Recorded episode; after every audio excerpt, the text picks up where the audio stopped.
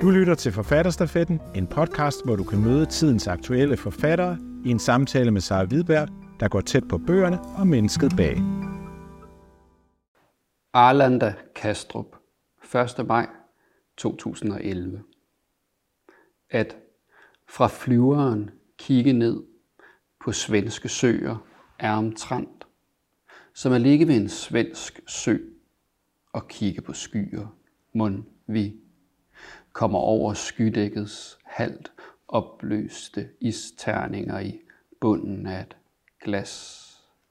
Tristesse har sat sig på det ledige sæde ved siden af mig, som fugle i et træ. Men se så der. Den nedadgående sol stikker ild på søerne, som hvis man satte en tændstik til en pengeseddel og risser sig ind i skyerne, som blev der hældt tranebær juice i. Ej, så smukt. Det er som at være midt i et mesterværk, mens det males, eller i en orgasme eller bombe, der detonerer, som var livet pauset i dets livligste øjeblik, eller som at gå vågen rundt i en drøm. At jeg ikke nænder eller magter at skrive om det, skrive det om. Måske er det nu, verden går i opløsning. Måske er der ikke længere noget land at lande i. Ingen krop at vende tilbage til, når du vil ud drømmen igen. Tak skal du have, Rasmus Nikolajsen. Mm. Øhm, skrev du det digt, mens du sad i en flyvemaskine? Mm, ja, det tror jeg da nok. øhm, så vidt jeg husker, gjorde jeg. Ja.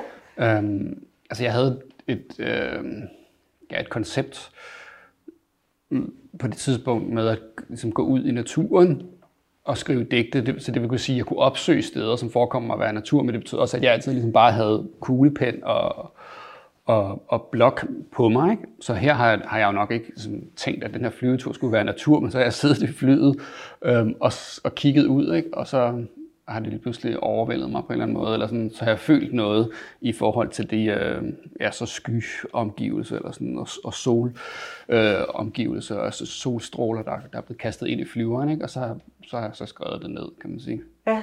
Så har der jo så også været foregået alt muligt inde i mig, også, øh, som der jo også, når man sidder i et fly og rykker sig fra et sted til et andet, og der kan være alle mulige grunde til det, som også måske ligger som en undertone i digtet.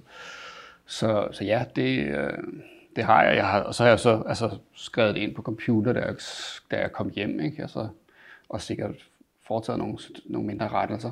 Altså, jeg havde, så, jeg havde det koncept, altså da jeg skrev den her tilbage til unaturen, altså jeg havde, reglen var ligesom, at jeg skulle skrive, alle, alle sætninger skulle være skrevet, eller skulle, skulle skrives i naturen. Der står også tilbage til unaturen, er en naturdigtsamling, digte skrevet i naturen. Ja. Og det, altså det har jeg så prøvet ligesom at holde, altså jeg prøver at gøre, som jeg siger, ikke? At, at jeg gør. Men øh, det er klart, altså alle, jeg prøvede ligesom alle sætninger er skrevet i naturen, men så har jeg så ændret selvfølgelig sæt, altså jeg har rettet sætningerne til, og det kan man jo så sige, man kan jo rette en sætning så meget til, at den, den bliver en helt anden. Ikke? Altså det, der er jo selvfølgelig altid en gråzone, men jeg har så, så vidt muligt, har jeg skrevet, eller jeg tror, jeg har skrevet ja, 95 eller 98 procent af de her sætninger i naturen. Ikke? Ude i... Ja, og så er der sket en eller anden form for tilpasning hjemme med skrivebordet også og også en tilpasning til det her system, jeg skriver i. Ikke? Jo, fordi du skriver um, også i systemer. Ja, altså det er jo ligesom natursystemdigte, hvilket jo er, er lidt underligt, ikke? for naturen er måske sådan det uregerlige element, ikke? det vi mennesker ligesom går ud over den menneskelige kontrol, og så har jeg så det her system, som er jo meget kontrolleret, hvor der er otte stavelser per linje, og der er otte linjer per, per digtside. Men for mig er, virker det også som et naturligt element, fordi det er også det, der forhindrer mig i at, at have kontrollen fuldstændig med digten. Ikke? Ja.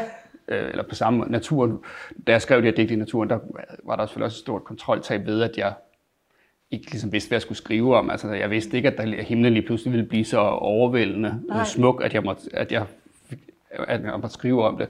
Og selvom jeg tog steder hen, som, som jeg ligesom tænkte, at her kan, kan jeg nok frembringe noget poesi ved at bevæge mig herhen, så vidste jeg jo ikke, hvad der ville ske. Vel? Altså, jeg vidste ikke, om der ville knække en gren, eller jeg vidste ikke, at en hund ville rejse sig og begynde at gø af havet. Og hvis de ting skete, så kom der ikke nogen poesi, kan man sige. Så der var ligesom, i og med, at jeg overlod så meget til naturen i, øh, ligesom, i frembringelsen af den her skrift, så, så var der en hel masse, jeg ikke kunne kontrollere. Eller så jeg afgav noget kontrol, kan man sige, som var, og det gør man også, altså det er det samme, jeg gør, når jeg så bruger et system. Ja. Selvom det virker som om, at ja, det virker som noget meget kontrolleret, men i virkeligheden så afgiver jeg noget kontrol til systemet, ja. eller noget af skabelses, øh, ja, kraften på en eller anden måde. Jeg lægger det væk fra mig selv over i ja, et system. sådan skal det være, så det bliver jeg nødt til at Ja, jeg bliver nødt til på en eller anden måde. Man bliver helt nødt til, man har jo man har sådan nogle tendenser, øh, man har nogle, altså nogle, nogle ord, man foretrækker at bruge, og så man sådan, der er en automatik, der er iboende i en i forhold til sprog.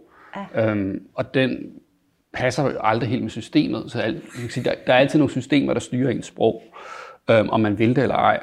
Og dem sætter man så ud i kraft ved at, tage sådan, ved at benytte sådan et, et, et, et synligt digterisk system, ja. kan man sige. Ikke? Det, er sådan, det er meget det, der er tanken i det. Så benspændende Ja, benspændende frisætter, frisætter i virkeligheden, og, og sætter en ligesom, gør man tiden benytte at, at finde på et eller andet, som man ikke ja, kan du ikke bare køre på. Ja, altså man, man bliver ligesom tvunget til at gøre noget andet og til at ja.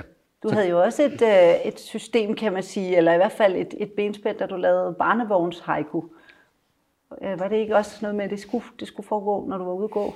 Jo, altså det var det, var det, altså det, var det samme. Der er jo, altså haiku, haiku er jo også en stram form, og der er sådan de her fem, syv, fem stavelser per linje, nogle bitte små digte.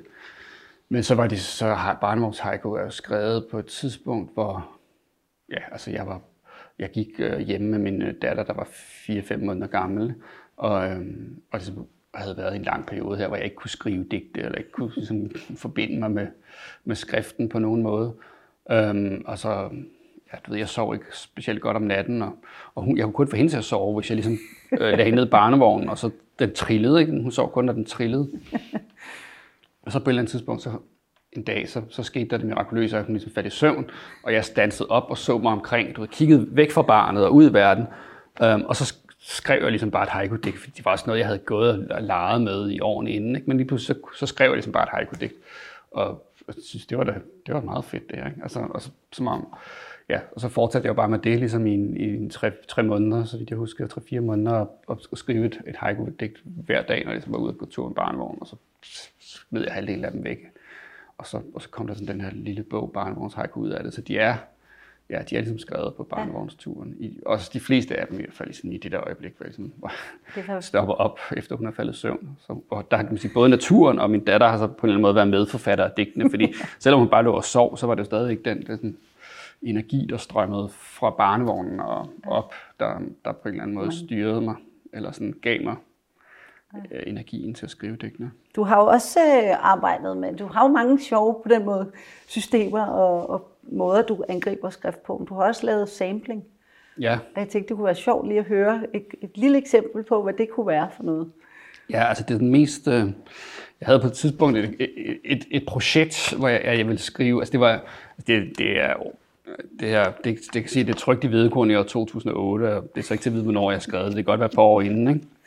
Øhm, så det er jo nogle år siden, måske 15 år siden, at jeg har skrevet det digt. Men øhm, ja, der havde jeg så et projekt. Jeg havde en, en guldfarvet Alcatel-mobiltelefon, hvor der var en rigtig dårlig ordbog i. altså det vil sige, den havde ikke så mange ord i sig. Så det var ret tit, når jeg skrev en besked, øhm, at så ville den rette det ord, jeg skrev.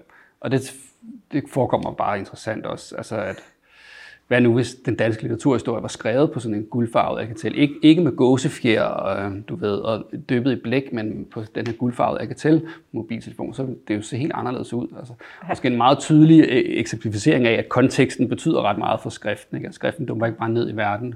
Eller der er altid noget, der styrer skriften. Øhm, så tænkte jeg, jeg, jeg starter med, jeg skriver dansk lyrikhistorie i hvert fald om fra, og så, så starter jeg selvfølgelig med Overstrups angst. øhm, kan ikke og, blive meget større. nej, men altså, det er jo A og AA, ikke? Øhm, så det kom så til at lyde sådan her. Angst, sms remake. Hold farver omkring mig med dine runde brød. Hold fast food, imens dit hjerte endnu har almindelighed og varme. Om lidt så er vi skilt advokatomkostninger som cappuccino på hakkebøf. Om lidt er vi forsvundne som analyse i ballast. så det var det.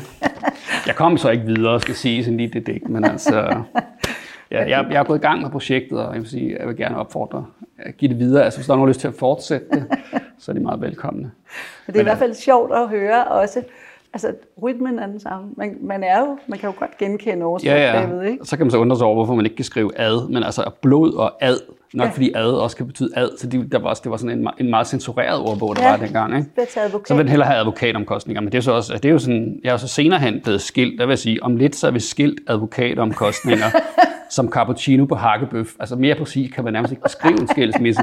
Det er jo ret pudsigt, at sådan nogle ting... Øh, ja. Det er faktisk lidt uhyggeligt næsten. Ja.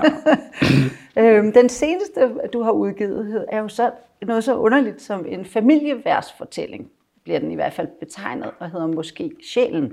Ja. Og det er en bog, du skriver oven på noget familiehistorie, og som måske i virkeligheden er, er lidt mere personlig bog, end, end det du ellers har lavet. Var, var den svær at skrive? Ja, altså jeg ved ikke, om den er mere... Altså jeg synes jo, jeg bruger mig selv ret meget. Altså også i hvert fald lige tilbage til unaturen. Altså barnevogntajker er jo også meget personlig ja. i den forstand, at den er fortalt fra et, altså et, altså et rum, et familierum, far, datter, som man normalt, altså ja, som er privat. Ikke? Øh, og på den måde er der private og familieagtige ting i alle mine bøger, men, men her er det klart, at, øh, at det har været anderledes, også fordi det er netop er familiehistorie, og det er noget, en historie, jeg deler med andre mennesker i min familie, ja. ikke? eller sådan, og jeg har skrevet der min, om min far, som stadigvæk lever, ikke? og så, som, som på en eller anden måde er, er en meget central karakter i den her voldsomme fortælling. Ja. Øh, så der er nogle ting der, som har været meget anderledes, og sådan, øh, jeg er lidt, lidt sådan, at der, der skulle jeg da lige tage mig mod til på en eller anden måde, ja. ikke? Eller, sådan, eller finde ud af, hvordan jeg gjorde det, og, ja. Og, ja, og gøre det på en, en måde, som også ja, både var interessant. Det, altså, det, det har været mange, altså jeg har spekuleret meget over, også, altså netop hvor går det, altså hvor synes, synes jeg, at den her passage er enormt god, fordi, altså rører det mig, fordi jeg ligesom er involveret i den på en eller anden måde, ikke? Eller, ja. eller rører det også for det andre også. Ja. Alle mulige andre. Ikke? Men du gør jo det, altså det er jo meget fortættet og spændende historie, ja. som det går nok for vidt at fortælle, men du laver nogle klip mellem en tragedie, der foregår under 2. verdenskrig, og så mm. har vi også et klip i nutiden, hvor mm. en far skal hente sin datter og, og går og tænker også over den adskillelse, når barnet er i, i en mm. vuggestue, hvorimod den anden historien bagud jo er voldsomt dramatisk. Mm. Men du får jo ligesom hævet os nutidsmenneskerne ind i historien også. Mm. Jamen altså, ja, fordi altså, 2. verdenskrigshistorien handler jo om en, en mor, der må flygte, øh, fordi Gestapo banker på døren, og så må hun flygte ud af bag, bag øh, køkkendøren, øh, og ligesom efterlade sin søn, som så øh, bliver taget med, øh, eller arresteret af Gestapo, ikke? altså en, en, en knap etårig, knap etårig barn, øh, som, ja, og så er der, det, det er den ene historie, ikke? altså en, en kvinde, der må flygte uden, uden sin, uden sin, barn. sit barn, og så er der den anden historie, hvor en far ligesom prøver at hente sit barn, eller skal ind og hente sit barn i vuggestue, hvor det er en relativt udramatisk situation, men alligevel er der ligesom nogle, nogle følelser på en eller anden måde, der lapper over, tænker ja. jeg. Ikke? Altså, der, der er jo den der, der er jo stadigvæk den her adskillelse mellem forældre og barn, som, som kan føles, øh, som, meget som også kan føles voldsomt, altså, øh, selvom det bare er, at man, når man skal vente sig til at aflevere sit barn i vuggestue. Ikke? Og, øh, så der, der er et eller andet der. Du vælger jo at skrive det på vers, selvom det jo egentlig er en historie, som sagtens kunne være udfoldet i et langt format mm. som roman. Hvad, hvad er det, der gør, hvad gør det ved stoffet, synes du, at gøre det på den her måde? Jamen, altså det har forhindret mig i at fortælle en eller anden, altså fortælle den Hollywood-agtigt, kan man sige. Ikke? Altså den er helt tiden. Og den har også, altså, ja, fordi at jeg synes, der er, der er rigeligt med de her heltefortællinger fra 2. verdenskrig. Det her kunne sagtens blive sådan en, hvor det u, de onde tyskere banker på, og det er lige ved at gå galt, men så klarer vi den alligevel. Ikke? Ja. Altså, vi snu danskere, eller hvad det nu er. Ikke? Altså, det, ja, der er bare mange af de, de historier, og jeg, har, jeg, jeg kan godt, altså sikkert fordi jeg selv har den her historie så tæt på mig alligevel, så har jeg altid haft en eller anden form for, jeg har for, for afsmag for mange anden verdenskrigsfortællinger, tror jeg. Ikke? Ja øh, eller en vis følsomhed over for, hvornår de ligesom bliver overgjort. Øh, og, jeg synes, det sker meget, meget ofte, at, mm. at plottet ligesom løber afsted med fortællinger, man glemmer lidt, altså hvad foregår der egentlig, hvad gør det her egentlig ved de mennesker, der er impliceret, ikke? Og, så, og det her, den her form har sådan hele tiden forhindret mig i, at altså, jeg, der er plot, og der er suspense, ikke? Altså i historien, men, men den stopper også, altså det er jo virkelig, den stopper, den stopper op, ikke? Eller det er nogle få udpluk, pluk, udpluk nogle få sådan øjeblikke, hvor tiden står stille, og hvis du så kigger ind i, i menneskene og ser, hvad foregår der egentlig inden i dem.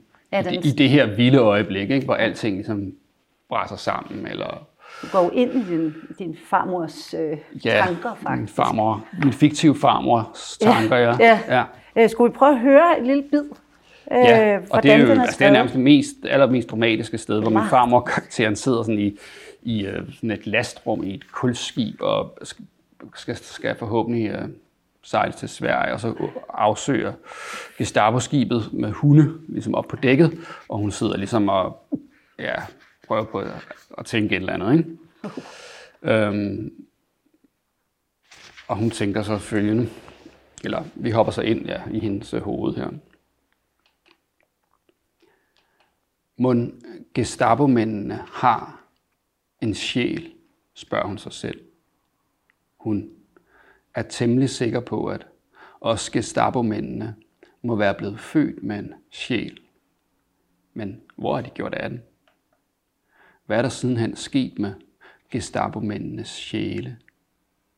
Hun kan godt mærke sin egen sjæl, men hun, men hun kan også mærke, at den er pakket af vejen. Det er lidt som om sjælen har suget sig ind i sig selv, så den i stedet for at skinne omkring hende, som da hun i det spæde forår gik omkring i Københavns parker med jod, sovende i barnevognen, nu sidder i nyrerne og stikker som en tisseltorn. Hun er nødt til at gøre sig hård. Vil hendes sjæl nogensinde komme ud og skinne andre i øjnene igen? Ja, og det handler bogen jo også om, det her med sjæle. Ja. Og, og du har på filosoferer jo over det her med, at sjælen individuel eller en fælles. Ja. Altså, og, og det er jo ikke første gang, sjælen optræder i din, i din lyrik. Nej. Hvad er det, der drager dig mod det spørgsmål?